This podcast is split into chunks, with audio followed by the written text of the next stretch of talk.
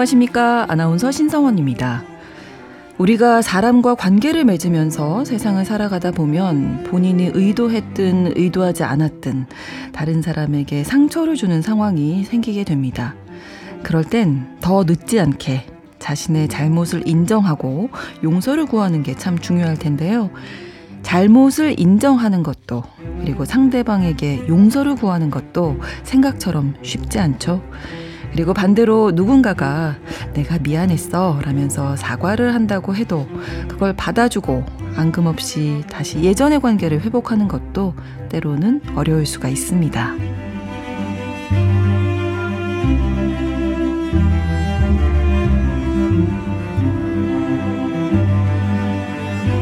스탠퍼드 대학교의 용서 프로젝트 공동 설립자이자 나를 위한 선택 용서 라는 책의 저자인 심리학자 프레드 러스킨 박사는 용서에 대해서 이렇게 말했습니다. 용서란 평온한 감정이다. 그런 감정은 당신이 자신의 상처를 덜 개인적으로 받아들이며 자신의 감정에 책임을 지고 그 사건의 피해자가 아닌 승리자가 되었을 때 생겨난다. 라고요. 상처나 미움 속에 살아가는 게 아니라 용서를 통해서 평온함 속에 살아간다면 그건 다른 누군가가 아니라 나를 위한 일이 될 텐데요. 하지만 용서 참 어렵습니다. 사람의 마음을 들여다보고 길을 찾는 뉴스브런치 부설 심리연구소 오늘 뉴부심에서는 용서에 대한 이야기 나눠보겠습니다. 2023년 9월 10일 일요일 뉴부심 문을 열겠습니다.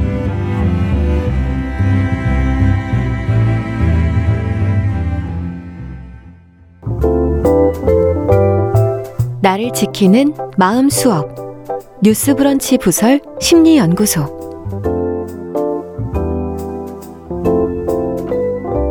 살면서 부딪히는 다양한 상황, 또 그 안에 얽힌 마음의 문제들을 영화와 책을 통해 살펴보고 심리학적으로 풀어보는 시간.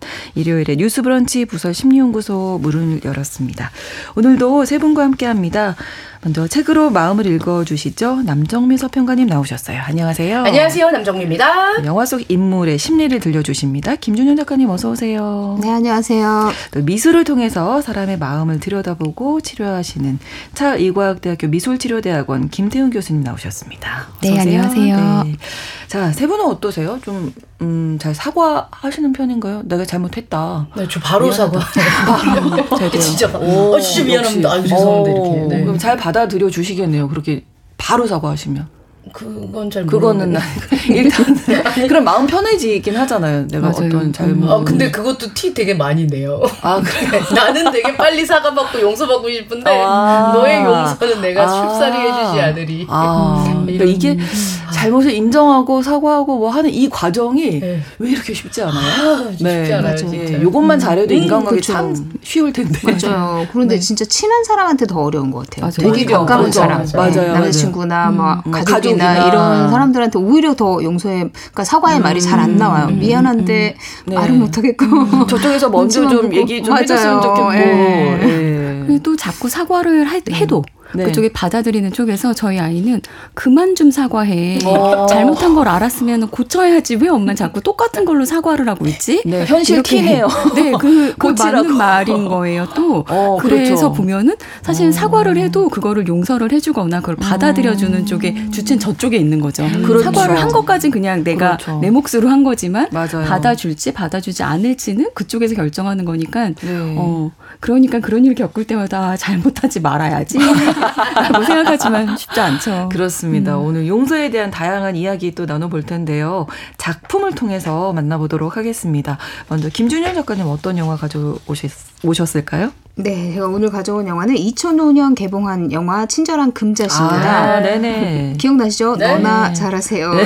명대사를 탄생시킨 영화죠. 포스터도 진짜 유명하죠. 그렇죠. 맞아요. 그리고 그 시절 이영애 배우님 너무, 너무 아름다우시잖아요. 박찬욱 감독님이 연출을 하셨고 하셨고 이영애 씨가 아름답고 친절하면서도 섬뜩한 금자 씨 음. 역할을 맡았습니다. 네. 이 영화는 복수는 나의 것 올드보이에 이어서 박찬욱 감독의 복수 3부작이라고 하는데 사실 따지고 가만히 안을 들여다보면 음. 용서에 대한 이야기도 굉장히 음. 큽니다. 음, 네. 2005년 제62회 베니스 국제영화제 경쟁 부분 초청작이고요. 네. 본상은 아니지만 비공식 상인 미래 영화상 젊은 사자상 베스트 이노베이션상을 수상했습니다. 영화는 억울하게 옥살이를 한, 한 여자의 복수와 속죄에 관한 이야기라고 할 수 있습니다. 네, 오랜만에 친절한 금자씨 잠시 후에 만나보도록 하고요. 남정미 서평가님 어떤 책 가지고 오셨을까요? 네.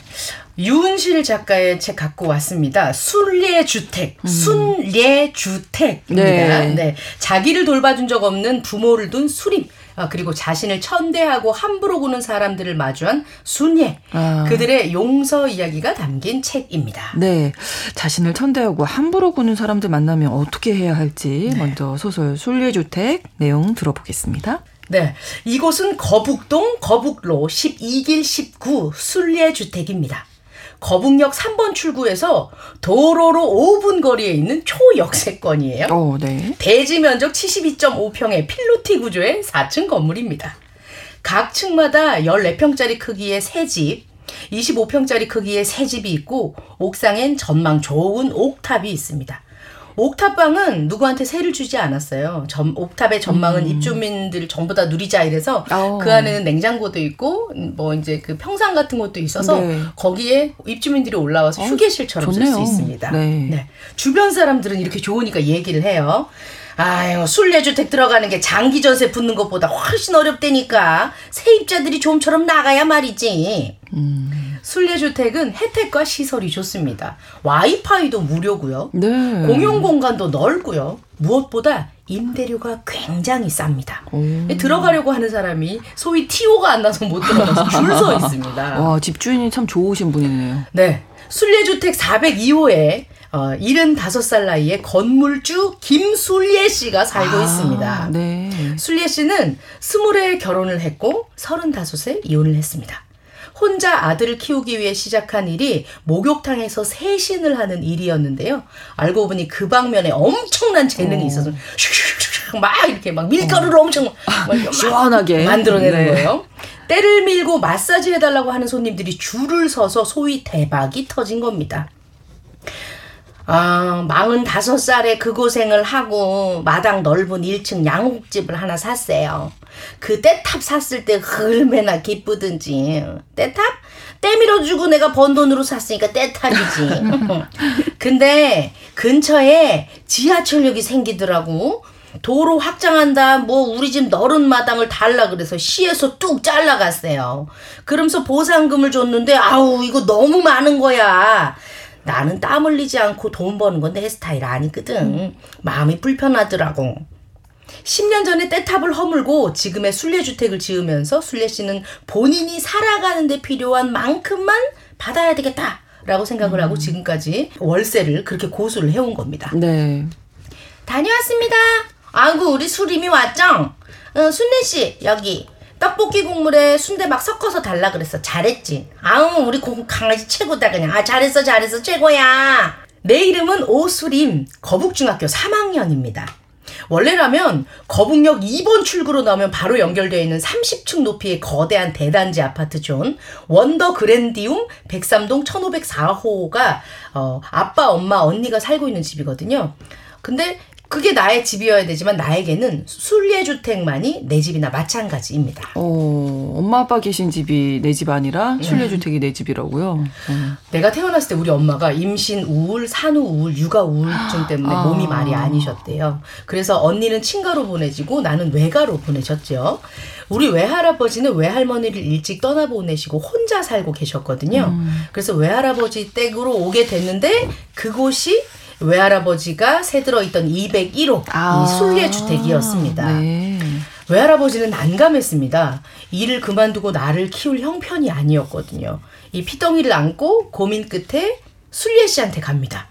순례 씨랑 외할아버지가 사귀고 있는 사이였거든요. 아, 네. 예. 순례 씨는 때마침 은퇴를 마치고 이제 아나 이제 때밀이 그만두고 이제 재밌게 놀 거야 이렇게 하고 있는데 남자친구가 피덩이를 데리고 온 음. 겁니다. 하지만 순례 씨는 어머 너무 예뻐요 이러면서 나를 받아 아. 키워줬습니다. 네. 몇년 후에 몸과 마음이 회복된 엄마가 나를 데리러 가려고 왔을 때 나는 이미 때탑에 든든한 뿌리를 내려버린 뒤였습니다. 아빠를 보면서 아 누구냐고 막 아, 가기 싫다고 낯선 사람 막 이러면서 낯가림을 하면서 기겁을 하고 넘어가면서 아버지 순례 씨 순례 씨를 하라고 아. 순례 씨 순례 씨 이러면서 악을 쓰고 울었다고 합니다. 음. 엄마는 저 때밀이 아줌마가 애를 다 망쳐놨어. 언젠가 또 저 동건이 아주 그냥 가만 안 둔다고 데리고 올 거야. 어. 이러면서 순례 씨한테 엄청 무례하게 굽니다. 그래도 딸을 이렇게 돈 한 푼 안 받고 키워줬는데. 그러니까요. 너무 무례하죠? 네. 나는 초등학교에 들어가면서 일군들과 합류를 했지만 음. 예, 가족들을 일군이라고 대면 대면 합니다. 네. 오수림 이성적으로 서울 안에 있는 대학은 꿈도 못 꾼다. 어? 아주 그냥 한심한 성적이야. 어? 미리마 오늘 학원 몇 시에 맞춰? 이따 학원 끝나면 보약 한 채 더 헤매겨야겠어. 안 되겠네. 어, 알았죠요?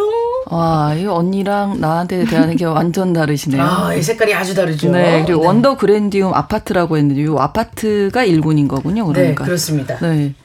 이 사실 나는 이 원더 그랜디움 사람들이랑 친하지 않습니다. 음. 대학원 선후배로 만나 결혼한 엄마와 아빠는 학벌, 명품, 직업, 차, 겉모습 등등 인생에서 보여지는 것이 제일 중요하게 생각되는 사람들이거든요. 음. 사람들을 만나면 안녕하세요 해야 되잖아요. 네. 사람들을 만나면 몇 학번이세요? 이렇게 물어봐요. 네. 어, 그게 본인들의 인사입니다. 음. 큰 딸이자 나의 언니인 오미림은 공부를 꽤나 잘했기 때문에 어, 엄마 아빠 둘의 극진한 대접을 받습니다. 공부를 잘한다는 이유만으로 손 하나 까딱하지 않고 소파에 누워서 배고파 저기 갈까 저 갈까 원하는 것만 말하며 모든 게 해결 가능한 오미림 음. 그런 것들을 다 들어주는 엄마 아빠 어쩐지 나와 저들의 사이엔 넓은 음. 공간의 거리가 있는 것만 같습니다. 텅 빈 공간 사이 마치 1군들 사이에 어색하게 낀 2군 후보 선수 아. 같은 나. 학원비도 오미림은 엄청 많이 쓰고요. 부모 줄, 부모님의 스케줄대로 막 움직이거든요. 근데 오미림은 또 어렸을 적에 본인을 안 안아주면 미친 듯이 우는 그런 아기였어요. 덕분에 내가 순례식품에서 클 수 있었던 것을 굉장히 고맙게 생각합니다. 이들의 행동이나 사고방식은 사실 나와는 굉장히 생각이 많이 달라요. 또 막 어울리고 살고 있잖아요. 음. 순례주택에서는. 네. 그래서 굉장히 이런 야속한 기분이 들고 좀 우울하고 외로워질 때면 특히 따뜻하고 넓은 품의 순례시와 순례주택 사람들이 더 생각납니다. 음. 그러면 나는 다시 순례주택으로 가는 거예요. 돌아갈 곳이 있다는 것이 너무나 감사합니다. 그러던 어느 날 여느 날처럼 순례주택 402호에서 순례 씨랑 할아버지, 나 이렇게 셋이 앉아서 저녁을 먹으면서 뉴스를 보고 있는데요. 아파트 촌 아이들이 빌라촌 아이들을 빌거지라고 놀리는 문제가 어, 야기되고 있습니다. 이러면서 특집 뉴스로 나오고 있는 거예요. 음. 응? 수예 씨, 우리 학교만 안 그런가? 애들끼리 저런 말 안 해요. 그래, 어른이 문제야. 애들이 어디서 다 배웠겠어. 어른들한테 배운 거지 뭐. 그때 모자이크 처리된 어른이 화면에 등장합니다. 솔직히 말해서 빌라촌 애들이 관리가 안 되는 건 사실이잖아요. 솔직히 말해서 부모 입장에서 빌라촌 애들과 어울리는 거 굉장한 걱정입니다. 아 모자이크 처리 때문에 이렇게 네. 말씀하셨군요. 음성 변조해가지고. 예, 근데 사실 아, 좀 씁쓸하긴 한데 우리 사회 에 이런 모습들이 있잖아요. 음. 이제 집의 형태를 두고 이제 신분으로 생각하는 건데 네. 왜 이렇게 됐을까요? 음. 참. 안, 알아봐 주는 게 네. 지금 겉에 보이는 그것밖에 없기 때문에 그렇지 않을까요? 음, 네. 뭐 사회 경제적인 뭐 이야기로 하면 빈부격차가 너무 심해진다 뭐 이런 그렇죠. 이야기들 네, 네. 하지만 사실은 빈부격차가 심해져서 좋은 집에 사는 사람도 있고 뭐 주거 환경이 그렇게 좋지 않은 곳에서 사는 사람도 있겠지만 네. 그걸로 어떤 계급을 나누고 성급기를 하는 걸 보면 저는 네. 빈부의 부 쪽에 있는 사람들도 안 행복해서 그런 행동들을 어. 취하고 있는 건 아닌가? 어. 빈부 격차를 느끼고 있는데 그 누구도 행복하지 않은 어. 우리 사회의 모습은 음. 아닌가 어, 이런 생각들도 하게 맞아요. 돼요. 음. 네, 저도 동의하는데 어째 어쨌든 우리 사회가 너무 내세우는 것만 음. 겉으로 보이는 그쵸, 겉으로 대해서. 보이는 거에만 너무 치중을 하는 사회가 된 것 같아요. 음. 그래서 그 사람이 내면에 뭘 갖고 맞아요. 있는지 그 빌라 주택의 사람들이 무슨 생각을 네. 하는지 그런 거에는 전혀 관심이 없고 단지 겉에 보이는 음. 좀 초라한 빌라에 산다는 이유만으로 나와 계급이 다르다라고 음. 생각하는 굉장히 음. 이상한 풍조가 있는 것 같아요. 이게 예전부터 있었는데 최근 들어서 이제 점점 시간이 지나면서 맞아요. 더 극단적으로 변하는 것도 게 그만큼 더 없어졌나라는 생각도 아, 들고 그렇죠. 네. 예. 생각해 보면 1910년까지는 진짜 음. 우리나라 거의 국민의 80%가 일종의 노예로 살았잖아요. 신분 네, 네. 문제가 있었으니까. 네. 그렇게 치면 진짜 과시할 수 있는 건 그거밖에 음. 없다는 생각이 굉장히 많이 드는 것 같아요. 요즘에 음. 동네를 가지고 구분을 하는 것도 참 씁쓸한 일이에요. 어디 사니 물어보면 네. 이제 딱 생각을 하는 네. 거잖아요. 근데 가장 중요한 건 또 아이들이 네. 이걸 배운다는 겁니다. 근데 이게 배우는 것도 중요하지만 네. 그런 일을 당한 아이가 어떻게 느끼고 아, 있는지도 그렇죠. 저는 좀 생각해 보면 음. 좋을 것 같아요. 어른들 시각에서는 이게 굉장히 큰 문제처럼 보일 수 있지만 음. 제가 경기도 과천 살아요. 네, 그래서 네. 저희 아이는 초등학교 6학년 때까지 엘리베이터가 없는 주공 아파트에 살았던 음. 거죠. 그러니 좋은 놀이터를 가본 적이 없었던 음. 거예요. 그런데 네. 주변 아파트들이 막 재건축이 되면서 막 의리의리한 아파트들이 생겼고 네. 항상 거기 가서 놀면 그 쫓겨나는 거예요 경비 어. 아저씨한테. 아. 그래서 저는 그 얘기를 듣고 너무 가슴이 어, 아파서 어, 너무 속상하셨겠네요. 어, 어. 근데 아니요, 적응을 하더라고요. 아. 그분이 식사하러 가시는 시간을 알아서 그 시간에 가서 노는 적응력이 키워져요. 그래서 어. 생각보다 이런 일들이 있을 때 어른들이 왜 그러냐 하고 또, 또 목소리를 내는 건 아. 어른들의 생각도 있을 수도 있어요. 음. 친구들은 야, 지금 경비 아저씨 없어, 빨리 와 라고 해서 아, 같이 놀기도 하고 또 주공 아파트만의 모래 놀이터에서 노는 날들도 음, 있고 음, 그렇죠. 이게 아이들이 보는 것들은 아이들이 느끼고 어, 있는 그러네요. 그 아이들만의 그 이야기 이야기들을 들어보는 부모님들의 여유도 있어야 될것 아, 같아요. 그러네요. 그때 그럼 그런 말씀 안 하신 거예요? 어,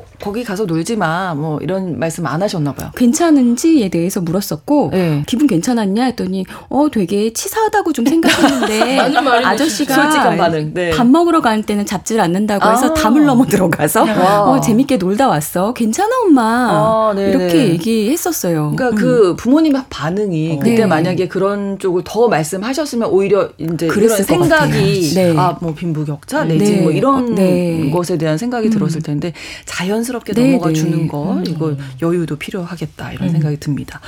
아무튼 소설 순례주택으로 다시 들어가 보면요 빌라촌 아이들과 어울리지 않았으면 좋겠다라고 인터뷰를 한 시, 민이 누굴까? 네. 굳이 굳이 이제 성대모사를 하신 이유가 있으실 것 같아요. 예상하셨을까요? 예. 그 동시에 앉아있던 세 명이 다 얘기를 합니다. 수림이 엄마네? 예, 네. 예. 아, 소름이 끼칩니다. 엄마였던 어. 거죠. 와. 음성을 변조했지만 알아볼 수밖에 없었습니다. 수 있어요. 예. 네. 엄마는 늘 솔직히 말해서 이렇게 아. 엄마의 투였어요. 이게 아. 항상 이렇게 말을 시작하거든요. 그랬더니 여기 글에 이제 이 영상에 댓글들이 막 달리기 시작합니다. 네. 솔직히 말해서 당신 병맛 막 이러고 배경이 거북 사거리네요. 이 사람 원더그랜디움 사는 거 아니야? 음. 이봐요. 원더그랜디움 망신 좀 시키지 마세요. 입주민. 어. 그리고 시원한 말씀. 빌라촌 애들이랑 섞이면 사실 찝찝합니다. 뭐 이렇게 어. 댓글들이 막 달립니다. 온 오프라인이 엄마의 이 영상 짤로 뜨겁습니다. 네. 사람들은 엄마의 영상을 갖다 쓰면서 솔직히 아줌마. 어, 솔직히 말해서 솔직히 말해서 네, 네. 반복이 되다 보니까 예. 솔직히 아줌마가 되셨군요. 사람들이 다 봤으니까 물론 음. 거북마을 사람들도 그 짤을 많이 봤고요. 여기에 미용실 원장님이 평소에 엄마한테 약간 억하 감정을 갖고 있었거든요. 어. 할아버지가 자기 아버지가 여기에 있는데 찾아오지도 않고 이러니까 음. 음. 이런 얘기를 합니다. 아주 그냥 거북마을에 나타나기만 해봐 저 여자 그냥 내가 그냥 갔다가 소금을 그냥 엄청난 큰 왕소금을 갖다가 확 뿌려버릴 거야 이거 아주 그냥 어, 미용실 원장님이 어, 온 거북마을 사람들 미용실 원장님 뭐 다 속상하고 화가 나 있었지만 네. 엄마는 뭐 어딜 가든 계속 솔직했습니다. 솔직히 말해서 내가 빌라촌에 대해서 뭐 틀린 소리 했어? 솔직히 말해서 그렇게 어. 생각하지 않아요? 막 이러면서 음. 얘기를 하고 다니는 거죠. 가끔 우리가 이제 이런 발언들을 직면하게 될 때가 있는데 음. 이런 발언들이 다른 사람들한테 상처가 될 수 있다는 생각 이 안 들. 나요? 그러니까 여기 보면 그런 얘기예요. 너무 왜 솔직하냐고 자꾸. 음. 엄마 솔직히 말해서 자기도 할 말 있어요. 수리미가. 음. 아까 전에 우리가 이제 보여지는 음. 것만으로 등급이 매겨지는 것처럼 보인다라고 했잖아요. 네네. 네. 돌아다니는 외제차에 얼마나 많은 빚덩이를 안고 타는 그렇죠. 사람이 있을 것이며. 맞아요. 사실 어이가 없는 게저 음. 집은 외할아버지 방 집입니다. 오. 어. 네. 외할아버지는 거북 주공 아파트에 오래 거주하고 계셨는데요. 네. 갑자기 딸내미가 결혼을 하겠다고 사위 될 사람을 데리고 온 거예요. 음. 아빠 나랑 결혼할 거야. 이랬더니. 근데 지금 이제 나의 순례 주택에 살고 있는 301호의 박사님도 네. 공부 많이 하셨는데 자기는 집도 절도 없고 돈도 잘 못 버는 시간 강사라서 결혼은 아예 생각도 안 하고 있다 이렇게 음. 말씀을 하셨거든요. 그런 상황인데 아빠는 결혼을 굳이 한 거예요. 굳이 굳이. 예. 네. 신혼집은 장인에게 얹혀 사는 것으로 해결을 하고요. 돈이 부족하면 부모, 형제, 부모님, 장인 그리고 네 명의 누나가 있거든요. 그쪽에 돌려받아서 쓰는 것으로 해결을 합니다. 그러다가 거북 주공 아파트가 재건축이 들어가고 원더 그랜디움이 지어진 다음에는 자기들이 먼저 홀랑 들어가서는 어. 아빠 남편 전임 교수 될 때까지만 도와주세요 하더니 결국은 얹혀 사는 딸 부부가 불편해서 할아버지가 두 달을 못 견디고 그냥 나온 거예요. 어. 본인 집에서 나와서 네. 순례주택으로 들어오신 겁니다. 할아버지는 늘 이런 순례 씨한테 이렇게 얘기를 했대요. 내 집을 무단 점거한 사위랑 딸 때문에 속이 터져 죽을 것 같습니다. 이렇게 말을 하고 어, 계십니다. 예. 그러던 어느 날 할아버지께서 돌아가십니다. 알고 보니 태양광 사업이라는 말에 전 재산을 투자를 했고 네. 엎친 데 덮친 격으로 사기꾼에게 명의까지 불 빌려줘갖고 모든 재산이 넘어간 상황이에요. 네. 나중에 이제 엄마가 되게 약은 게 수림이한테 야 아버지 방에 들어가 봐라 거기에 무슨 재산이나 이런 어. 거 어, 보험 들어 있는 거 있는 네. 거 봐라 이러면서 어. 수림이가 가서 이거를 살폈는데 할아버지가 가계부를 꼬박꼬박 쓰셨거든요. 음. 이 써서 본 그 와중에 그 힘들고 험한 와중에 딸인 엄마 엄마 이름이 영지예요. 네. 딸내미 영지한테 보내준 생활비를 적어놓은 노트가 있는 거예요. 4억 2,730만 원이나 되는 와, 돈을 꼬박꼬박 영지에게 영지에게 영지에게 이렇게 보낸 게 있었던 음. 거예요. 그럼에도 늙어서 전기 공사를 못하면 참 수리미 식구들 돈 못 대주는데 음. 이러면서 혼자 고민을 해오셨던 사실을 수리미가 알게 됩니다. 네, 이 콧대 높은 수리미 엄마가 어떤 반응이었을지 궁금하네요. 네, 엄마가 거기서 계속 그렇게 욕을 하는 거예요. 그 순리애 때문에, 그, 그 때밀이 아. 때문에. 때밀이가 돈 달라 그런 거 아니야? 이러면서 음. 이제 누군가를 원망하고 싶기 때문에 음. 자기가 노력한, 노력한 적이 없다는 걸 생각하지 않고 무능력한 남편 음. 생각하지 않고 계속해서 욕을 그렇게 하죠. 하늘 높은 줄 모르고 남의 돈으로 떵떵거리며 염치 없이 살던 일군들. 네. 이제 그들은 갈 곳이 없습니다. 공부 잘하는 것만 최고였고 높은 아파트 사는 것만이 삶의 자랑이던 일군들은 그토록 무시했던 수리미가 사정사정한 끝에 얻어놓은 순례주택에 할아버지가 살던 그 집 으로 아. 이사를 오게 되는데요. 음, 네. 그토록 욕하던 거북 마을로 그러네요. 땡전 한 푼 없이 그렇게 함부로 굴고 업신 여기던 때밀이 아줌마가 어. 순례 주인으로 있는 이 순례 주택으로 오면 또 만나면 소금 뿌린다고 벼르고 있잖아요. 네, 동네 네, 사람들이. 네, 맞아요. 그리고 원더 그랜디움에서 단 한 명도 잘 가라고 인사를 안 해줘요. 음. 네, 그러니까 그동안의 행실이 드러나는 거죠. 그렇죠. 과연 그들은 돌아와서 이곳에서 용서를 받을 수 있을지 아유. 흥미진진한 뒷이야기는 유은실 작가의 책 순리의 주택에서 확인하시기 바랍니다. 네. 과연 용서를 받을 수 있, 을지 그러려면 용서를 구하려면 내가 잘못했다. 라는 걸 먼저 인정하는 게 음, 시작이잖아요. 네. 근데 이분은 인정하기가 어렵겠어요. 정말. 그러니까요. 지금 갑자기 정말. 말을 바꿀 수도 없고. 네, 네, 네. 그런데 지금 보니까 굉장히 그 비교되는 게 순례 주택의 주인인 순례 씨는 땀 흘려 번 돈의 가치에 대해서 되게 아는 분인데 음. 이 어머니는 그 솔직히 말해서 그 땀 흘려서 돈을 번 게 아니잖아요. 그렇죠. 아빠한테 쫄라서 벌고 음, 네. 본인이 했던 건 아마 앉아서 열심히 공부하는 걸로만 음, 기능했을 딸이었던 것 같은데 네. 그런 거에서 어떤 어, 그 차이도 나는 것 같고요. 아마도 자기가 누군가에게 상처를 줬다라는 거를 인정하는 것도 어렵겠죠. 그렇죠. 음. 네. 그리고 아마도 그렇게 말할 수 있었던 건 본인이 이룬 부릅, 본인이 열심히 일해서 얻은 뭐 축적한 돈으로 그 좋은 아파트를 산 것이 아니라 그렇죠. 어, 지금 빌려 음. 먼저 그 입주해 음. 있는 그런 상태에 대한 그런 반응 아니었을까 싶어요. 음. 네, 네. 그래서 이제 동네를 욕을 했기 때문에 네. 동네에 대한 비난이 있었기 때문에 수림이 엄마가 이제 이 주택 사람들, 이 동네 사람들한테 어떻게 좀 다가가야 예를 들면 용서를 구할 수 있는 자세라도 먼저 좀 취해줘야 네. 그 다음에 이제 뭐 용서를 받든지 구하든지 뭐 할 것 같은데. 일단 제일 첫 의뢰가 네. 소금 뿌린다고 했잖아요. 네. 너무 좁고 어, 나이 집에서 못 살 것 같아 이러면서 이제 엄마가 옥탑으로 올라가거든요. 네. 솔직히 말해서 이러면서 옥탑으로 올라가는데 거기에 그 미용실 원장님이 거기서 딸내미랑 이렇게 라면이랑 끓여 먹고 음. 옥탑방에 즐기고 계셨던 거예요. 네. 미용실 엄마가 야 소금 갖고 와라.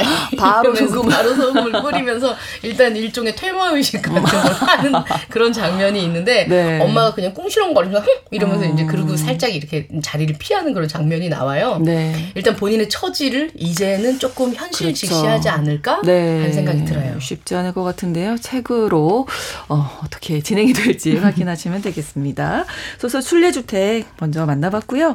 어, 노래를 한 곡 전해드리고 또 영화 이야기로 넘어가겠습니다. 유재하의 노래 내 마음에 비친 내 모습 함께 듣겠습니다. 근력을 키웁니다. 뉴스브런치 부설 심리연구소 뉴스브런치 부서 심리연구소 뉴부심입니다. 차의과학대학교 미술치료대학원 김태훈 교수님, 남정미 서평가님, 김준영 작가님 세 분과 함께 오늘은 용서에 대한 이런저런 이야기 나누고 있는데요. 그 용서를 하는 것이 결국 내 자신이 행복한 길이다 이런 이야기 있던데 음. 어떻게 동의하시는지 모르겠어요, 세 분은. 제 사 전엔 없습니다. 그 시작할 네. 때 말씀하셨던 스탠퍼드 대학의 예, 예, 용서 예. 프로젝트에서는 음. 아예 그 그게 수치로 나와요. 그 아, 용서를 아, 통해서는 정서적 건강뿐만 아니라 신체적 건강에 분명히 기여한다. 음. 그래서 선, 본인이 선택할 수 있는 건강한 방법이다라고 음. 이야기를 합니다. 네. 그렇답니다. 어. 그렇군요. 삶의 적용이 되지는 생각해 보면 누구 뭐 음. 용서하지 못해서 계속 미워한다. 맞아요. 그러면 눈 떠서 잠들 때까지 그 사람만 생각하면 맞아요. 맞아요. 분노하게 되잖아요. 네. 그래서 건강에는 좋을 것 같지 않다 네. 이런 생각이 좀 네. 들기는 하네요. 음. 네. 그 와칭이라는 책이 있는데요. 네. 그 책을 보면 분노나 화에도 지능이 있어서 오. 뭔가 그 사람에 대해서 나쁘게 생각을 하면 네. 오늘 제가 콘택트렌즈를 안 끼고 와서 준영이를 못 봤어요. 네. 그래서 딱 지나가면 준영이가 어 저것이 나한테 인사 안 하네. 어. 근데 다음 날 어 태연아 안녕 뭐 이러면서 이제 뭐 성은 안녕 이렇게 인사하는 하는 모습을 또 봐도 또 화가 나는 거예요. 아. 그러면 이제 분노가 그쵸. 상상이 되고 또 상상이 되고 그래서 커지는 거예요. 예, 네, 그냥 그냥 씨앗 하나 있었던 아. 싹이었으면 나무로도 아. 성장을 한다는 거죠. 그러니까요. 예, 그만큼 생각이 사실 쉽지는 않은데 맞아, 용서를 맞아. 구하고 한다는 것이 쉽지는 않지만 이런 궁극적인 나 자신을 위한 음, 것이다 하면은 좀 해볼 음. 가치는 있지 않을까. 연습해야 되는 거 어, 연습죠. 예, 예. 그런 이야기도 오늘 또 나눠 보겠습니다. 또 자신의 잘못을 알지만 상대방한테 사과하는 게 잘 안 된다는 분들 사실 많으신데요. 맞죠. 예. 한 뭐 많지만 한 세 가지 유형으로 나눠보면 네. 실제로 정말 공감 능력 자체가 좀 부족한 음. 사람들이 있는 것 같아요. 네. 왜? 내가 언제? 그랬어? 그래서 기분 나빴어? 약간 어. 진짜 이러는 정말 그 인지적으로 공감 음. 자체가 조금 더 많이 다른 일반 네. 사람들하고 좀 다른 것들이 있는 분들 계신 것 같고 네. 미안한 마음은 있는데 사과하는 방법을 배우지 못해가지고 음. 계속 눈치만 보고 있는 분들도 계시는 것 같고 네.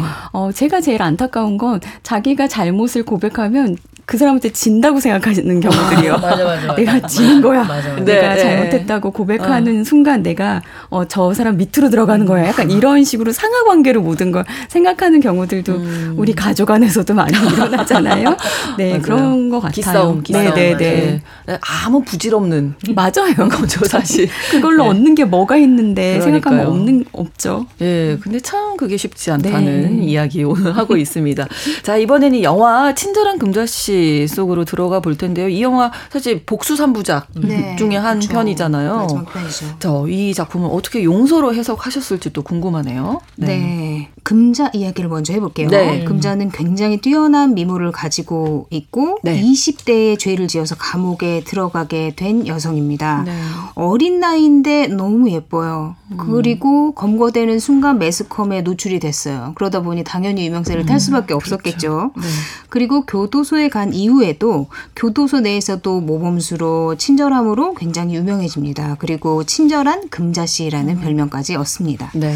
금자는 교도소에서 13년 반을 복역하고 아. 출소를 하게 되거든요. 음. 네. 그리고 교도소에서도 살아있는 천사로 불렸던 금자는 어 교도소에서 나오자마자 좀 다른 면모를 보여요. 어. 마중 나온 전도사가 다시는 죄 짓지 말라고 두부를 내밀자 무참히 뒤집어 버리면서 어. 유명한 대사 너나 잘하세요 네. 라는 대사를 남기고 냉정하게 떠납니다. 어. 금자는 교도소에서 나왔지만 할 일이 있어요. 그래서 그렇게 착하게 살 수도 두부를 먹을 수도 없었던 음. 거거든요. 그러니까 자신을 죄짓게 하고 감옥에 가게 한 백 선생 최민식 배우가 연기를 했죠. 네. 백 선생을 찾아서 복수를 하기로 오래 전부터 계획해 왔기 음. 때문입니다. 이 백 선생과 함께 범죄를 저질렀었던 거죠 과거에. 그렇죠. 네. 금자는 사실 어릴 때부터 예뻤지만 자만하지 않는 굉장히 순수하고 음. 착했어요. 음. 착했는데 의도치 않게 임신을 음. 하게 되고 네. 자신이 사랑했던 백 선생 선생이 이제 여섯 살 아이 원모를 유괴하고 살인을 하는데 도움을 주게 돼요. 음. 그러니까 사실 따지고 보면 백 선생의 거짓말에 속은 음. 거거든요. 그러니까 음. 금전은 백 선생이 아이를 죽일 거라고는 생각도 안 했고 네. 그저 단지 유괴당한 원모와 함께 있었다는 이유로 용의자가 된 겁니다. 음. 그렇게 인생에서 되돌릴 수 없는 큰 실수를 해버린 거죠. 그리고 자기 금자가 낳은 딸도 있었거든요. 음, 네. 갓난아기 제니를 백 선생이 또 납치를 해가지고 아. 딸을 살리고 싶으면 네가 어. 모든 죄를 고백하고 감옥에 가라. 이렇게 해서 백 선생이 협박에 거짓 자백을 하고 교도소에 가게 됐던 거거든요. 음. 그러면서 딸과도 생리배를 했고요. 네. 금자는 출소를 하자마자 바로 피해자 원모 부모를 찾아갑니다. 사실 교도소에서도 그 전에도 늘 죄책감에 시달렸거든요. 금자는. 음. 그러니까 출소 후에 바로 피해자 원모의 부모를 찾아가서 무릎을 네. 꿇고 음. 용서를 빕니다. 음. 심지어 손가락까지도 잘라서 음. 자신의 진심을 보이려고 하거든요. 어, 네. 그리고 항상 촛불을 켜놓고 벽에 붙여놓은 원모 사진을 보면서 자신만의 속죄 의식을 해요. 음. 용서해달라고. 네. 그리고 금자는 원모의 영혼이 나타나서 직접 사과할 수 있기만을 간절히 바랍니다. 그러니까 금자는 의도치는 않았으나 네. 어쨌든 원모를 데리고 있었고 음. 백 선생이 나쁜 짓을 한다라는 예감이 있었지만 신고하지 못했고 음. 원모를 그렇게 만들었다는 데 대한 죄책감으로 늘 고통을 받아왔거든요. 네. 그리고 그렇게 만든 나를 이렇게 만든 백 선생에게 복수를 해야 음. 이것이 원모를 위한, 위한 일이고 원모의 가족들을 위한 일이고 결국 나를 위한 일이고 이렇지 않을까 하는 마음에 가득 차 있는 거예요. 음. 그러니까 금자는 복수가 자신의 죄에 대한 속죄 그리고 용서를 구하는 음. 일이다 이렇게 음. 생각을 하고 있는 거죠. 음. 자 금자 씨가 이렇게 네, 한 것처럼 네. 뭐 스스로 손가락을 자른다든지 음. 이게 자신만의 방법이잖아요. 그렇죠. 상대방이 네. 원한 어떤 방법은 아닌 음. 거잖아요. 어떻게 네, 보면 네. 받아들이지 그렇죠. 않았으니까. 예. 그 어, 그 미술 치료에서도 보면 자기가 뭔가 과거에 굉장히 큰 어려움을 겪었어. 네. 그래서 뭔가 죄책감에 빠져 있어. 내가 할 수만 있다면 가서 용서를 구하고 싶어. 네. 이런 분들이 마치 지금 일어난 일, 어제 일어난 일, 혹은 뭐 30분 전에 일어난 일처럼 말씀하시지만 10년 전의 경우의 일도 있고 네. 5년 전의 일도 있어요. 근데 그걸 어. 마치 지금 일어나는 것처럼 음. 말씀하시는 경우들이 있는데 그분들이 굉장히 많이 그, 그리는 그림이 발목을 잡혀 있는 거예요. 그 아. 사건에 내 발목이. 근데 저는 그 금자가 굉장히 그 13년 동안 감옥에 있으면서 무엇이 용서를 구하는데 적당한 방법이었을까? 그 방법을 궁리했을 것 같아요. 그렇죠. 너무 그, 어, 어. 그 죄책감이 만들어낸 거기, 어. 거겠죠. 뭐, 인지적으로는 사실은 그 피해자가 뭐 어떤 보상으로도 자식을 잃은 거에 대해서 보상할 그렇죠. 수가 네, 네, 네. 없겠지만 네. 손가락이 무슨 소용이에요. 그렇죠. 그런데 지금 내가 이렇게까지 죄송하다라는 거를 음, 마음을 표현하는, 그 마음을 표현하는 음. 그 방식인데 이게 그냥 단순하게 어, 나편하자고 하려고 한다는 음. 것보다는 지금 죄책감에 벗어나기 위해서 본인을 굉장히 힘들게 하고 있는 그렇죠. 그 상황에 대해서 볼 수 있으면 좋을 것 같아요. 네. 음. 자, 금자의 백선생을 향한 복수가 또 어떤 면에서는 예, 죽은 원모의 음. 부모님을 향한 용서를 구하는 행위이기도 할 텐데 자 영화로 다시 한번 또 들어가 볼까요? 계속해서 네 말씀하신 것처럼 금자는 교도소에서도 천사 금자씨로 불릴 정도로 자신의 복수를 위해서 뭔가를 음. 쌓아왔어요. 네. 감방 동기들에게 친절을 베풀어서 아픈 동기에게 심지어 심, 신장까지도 아. 떼어주거든요. 아. 그리고 공공의 적이었던 마녀에게 3년 동안 락스를 먹여서 천천히 아. 죽여주기도 합니다. 아. 이런 행동들이 감방 동료들의 마음을 움직이고 네. 그녀들은 이제 금자의 복수를 도와주기로 합니다. 어, 백 선생에게 복수하기로 마음을 먹고 동료들을 자신의 조력자로 만든 거죠. 음. 그러니까 친절한 금자 씨가 교도소에서 나온 이후에 완전히 다른 사람이 되었잖아요. 네. 그러니까 시, 친절해 보일까봐 시뻘건 눈화장을 하고 음. 자신이 더 이상 친절하지 않다라는 것을 드러내죠. 그리고 음. 동료들을 찾 아가서 이제 복수의 시작이라며 계획을 착착 진행시킵니다. 그러니까 기생충에 나왔던 것처럼 다 계획이 있었던 13년 동안 그 차근차근. 그 네. 당시에 그 빨간색 네. 정말 말도 안 되는 화장인데 너무 잘 어울려. 너무 예쁘죠. 너무 소화를 잘했어요. 네. 그러니까요. 예. 근데 이 금자에게 딸이 있었잖아요. 음, 네. 딸은 어떻게 됐나요? 딸은 해외 입양을 보낸 거예요, 아. 백 선생이. 그래서 금자도 나오자마자 딸을 찾으려고 애를 씁니다. 어, 그러니까 그렇죠. 돈을 어떻게든 마련해서 음. 딸에게 용서를 구하기 위해 네. 딸이 입양된 호주로 찾아가요. 그리고 딸을 만났는데 딸이 금자와 함께 있어 보고 싶어 하는 거죠. 음. 그래서 금자와 한국으로 가겠다고 해서 딸과 함께 한국으로 돌아와요. 그러면서 네. 딸에게도 용서를 구하고 구하면서 함께 지내는 한편 복수 계획도 차근히 진행을 시킵니다. 네. 그러니까 총기를 구하고 계획을 짜요. 음. 그리고 벌써 꽃뱀 출신 감방 동료는 이미 백 선생의 아내가 돼서 음. 금자를 아. 적극적으로 돕습니다. 네. 그런데 금자에게 두부를 내밀었던 그 스토커 전도사가 네, 금자를 네. 따라다니다가 금자와 백 선생 아내가 만나는 모습을 보고는 백 선생에게 아. 그걸 일러주고 돈을 받습니다. 아. 그래서 백 선생은 금자가 자신을 죽이러 오는 걸 알고는 킬러를 보내요. 음. 그래서 금자를 죽이려고 하거든요. 네. 그 킬러가 무려 신하균 송강호 배우입니다. 네. 네. 금자는 딸과 함께 킬러들에게 잡혔지만 순간 기지를 발휘해서 살아남습니다. 그리고 네. 꽃뱀 동료의 도움으로 수면제를 먹은 백 선생을 손쉽게 납치를 해요. 네, 그러니까 백 선생을 처단하려고 하는 거죠. 이게 어떻게 보면 복수하는 거고 그렇죠. 용서를 구하는 맞습니다. 거라고 생각을 하는 건데요. 금자는 드디어 이제 꿈에 그리던 복수의 순간을 맞이하지만 네, 네. 백 선생의 소지품에서 여러 아이의 흔적을 음. 발견하게 되는 거예요. 음. 그러니까 원모 말고도 네. 죽인 아이가 많은 거죠. 그리고 백 선생이 그동안 유괴해서 살해한 아이들이 죽게 된 원인에 자기가 있다라는 생각을 해요. 음. 그러니까 결국 원모의 살인죄를 뒤집어 썼으니까 네, 네. 자기 때문에 백 선생 감옥에 가지 않았잖아요. 음. 그래서 그 사이에 그 많은 아이들을 계속 납치하고 음. 살해할 수 있었던 거죠. 그 사실을 알고는 절망을 합니다. 그리고 더 큰 죄책감을 느끼거든요. 음. 그래서 피해 아이들 부모에게 조금이라도 용서를 구하고 싶어서 백 선생을 당장 살해하지는 않고 감금한 네. 이후에 죽은 아이들의 유족들을 불러서 백 선생에게 복수할 기회를 줍니다. 음. 부모들을 한 자리에 모아놓고 이 백 선생을 경찰에 넘길지 아니면 직접 처단할지 선택을 음. 하게 했는데 네. 결국 피해자 가족들은 직접 처단을 하기로 결정을 해요. 음. 그리고 각자의 방식으로 자식을 죽인 백 선생을 처단합니다.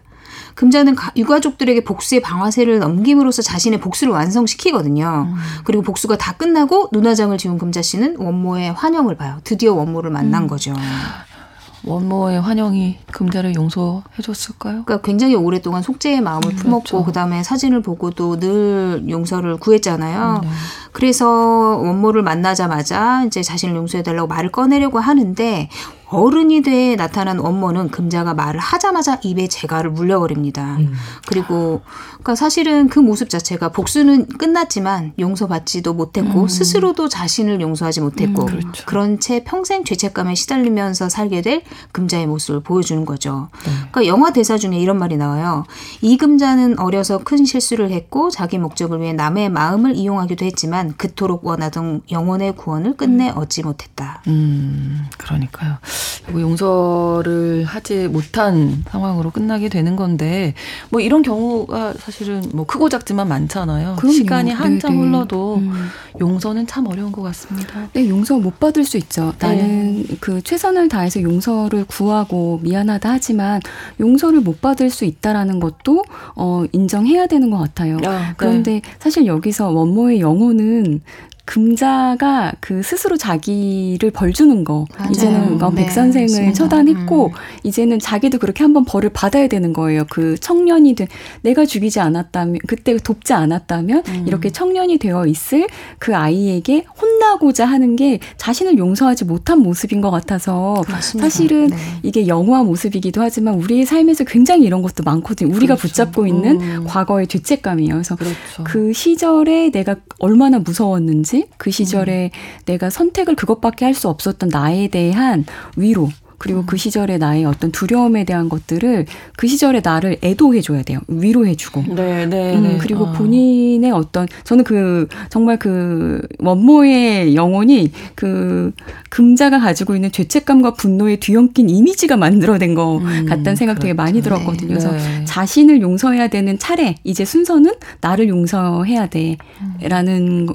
장면을 보여주는 것 같아요. 그래서 결국에는 자기 자신의 실수에 대해 음. 본인이 용서할 수 있냐라는 것들인 것 그렇죠. 같습니다. 예. 그리고 용서를 구했다고 해서 상대방이 다 용서를 할 수는 없는 거잖아요. 그럼요. 그럼요. 그래야만 네. 한 의무가 있는 것도 아니고. 네. 그건 네. 반대로 저도 누군가 네. 나에게 사과를 했다고 해서 네, 네, 네. 무조건 용서해야 되는 것도 아니고 음. 음. 그리고 이 말이 저는 되게 그 도움이 됐어요. 용서를 한다고 해서 나에게 상처 준 사람과 화해할 필요가 없고 음. 그 사람의 행동을 정당화시켜 주는 것도 아니다. 그렇죠. 맞아요. 그렇죠. 음. 네, 네. 그저 나 편하려고 용서하는 거예요.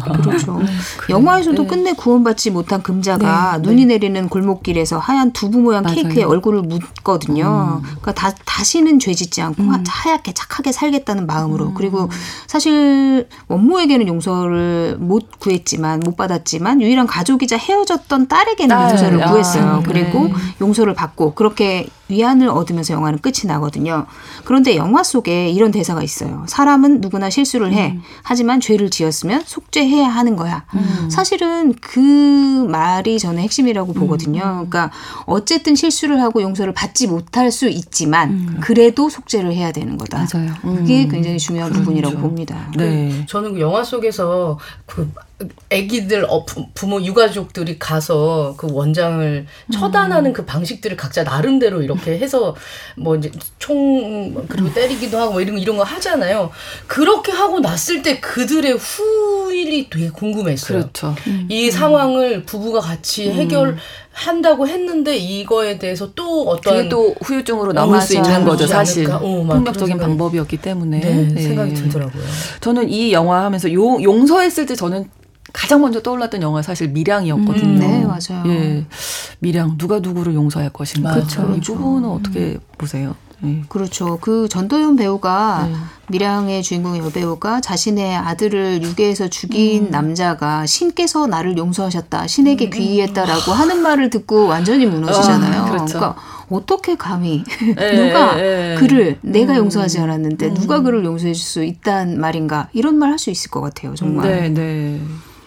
미량은 어떻게 보셨어요? 아니 보는 내내 그냥 같이 화가 나 있어서 네, 네. 진짜 누가 누구를 용서하나. 음, 음. 근데 그렇다고 해서 인간이 또 그 정말 가해를 하, 하 가해자를 내가 때려잡는 것 또한 나의 복수라고 하면 네. 이건 또 어디게 또 용서를 받아야 하는가? 또 죄를 어, 계속해서 짓고 이게 무한 반복되는 맞아, 어떤 맞아. 악순환인 거죠. 네, 네, 네. 네. 그 용서 프로젝트에 그런 그 막 챕터들이 있는데 네. 어 가족들이 살해당한 그 케이스들이 막 나와요. 네. 그런데 사실은 우리나라에서는 그게 어떻게 가능해? 그리고 어, 내가 지옥에 가더라도 그 범죄자와 함께 지옥에 떨어지겠습니다. 그렇지. 이게 뭔가 아, 우리나라 아, 가정 문화에서 보여주는 음. 내가 같이 그 범인을 붙잡고 지옥으로 떨어지겠, 지옥불로 음. 떨어지겠습니다. 근데 그게 본인의 삶을 행복하게 하느냐는 음. 거예요. 음. 용서는 선택하는 거다라고 이야기하고 그 사람을 용서한다고 해서 그 사람을 다 정당화시켜주는 건 아니라고 하지만 음. 그, 어, 굉장히 많이 얘기가 나오는 게 막 용서하기 전에 일어나는 그 울화, 네. 막그 울분과 네. 분노, 분노, 이거를 그 용서와 비추어서 설명할 때 일식 장면 되게 많이 설명하거든요. 어. 그 일식이 일어날 때는 태양이 네. 그 달의 그림자에 가려져서 네. 그안 보이는 것 같지만 그 음. 존재가 없는 건 아니잖아요. 그렇죠. 있는 건데 그렇죠. 우리 눈에 안 보이는 네네. 거죠. 네. 그러면서 용서를 선택하는 거는 음. 따스한 햇살이 있다라는 그 존재를 믿고 내일로 걸어나가는 발걸음이다라고 아. 얘기해요. 여기에 머물러 있지 않고 과거에 대해서 곱씹지 않고 어쨌든 지금 보이지 않으나 태양의 존재가 있지라고 그걸 믿으며 햇살을 기대하며 내일로 걷는 그 발걸음에 대해서 나를 위한 발걸음이라고 생각하고 선택하는 거 그거를 생각할 수밖에 없을 것 같아요. 음. 음. 우리들이 평범한 우리들이 이해를 하기에는 용서라는 게 말처럼 쉬운 건 아니고 한층 고차원적인 문제가 음. 아닌가 오늘 그러니까. 예 이야기 나누면서 좀 생각이 들었어요. 그 제사전에는 없고 성인들께서 아니에요 무슨 소리예요? 우리가 아니에요. 그렇게 한 걸음 한 걸음 나아가야 한다고 아, 예, 말씀하셨습니다. 제가 저번에 늦었을 때 저의 늦음을 용서해 주셨거든요. 그런 것들이 작은 것들 하나 하나가 아, 용서하고 있었던 거예요. 용서했다고 생각하시는 거예요? 계속 속주할게요. 농담입니다. 자 뉴스브런치 부서 심리연구소 오늘은 용서에 대해서 다뤄봤습니다. 주제와 관련해서 만나본 작품 소설은 유은실 작가의 순례주택 또 영화 친절한 금자씨였습니다. 오늘 유부심 세 분과 함께했습니다. 김준영 작가님, 남정미 서평가님 그리고 김태훈 교수님 다음 주에 뵙겠습니다. 고맙습니다. 고맙습니다. 감사합니다. 친절한 금자씨 OST 중에서 엄마 엄마 날 올리지 말아요. 아, 가장 유명한 곡이죠. 이 곡 함께 들으면서 마무리하겠습니다. 일요일 11시 5분에는 유부심 평일에 는 뉴스 브런치 계속 청취해 주세요. 저는 아나운서 신상원이었습니다. 고맙습니다.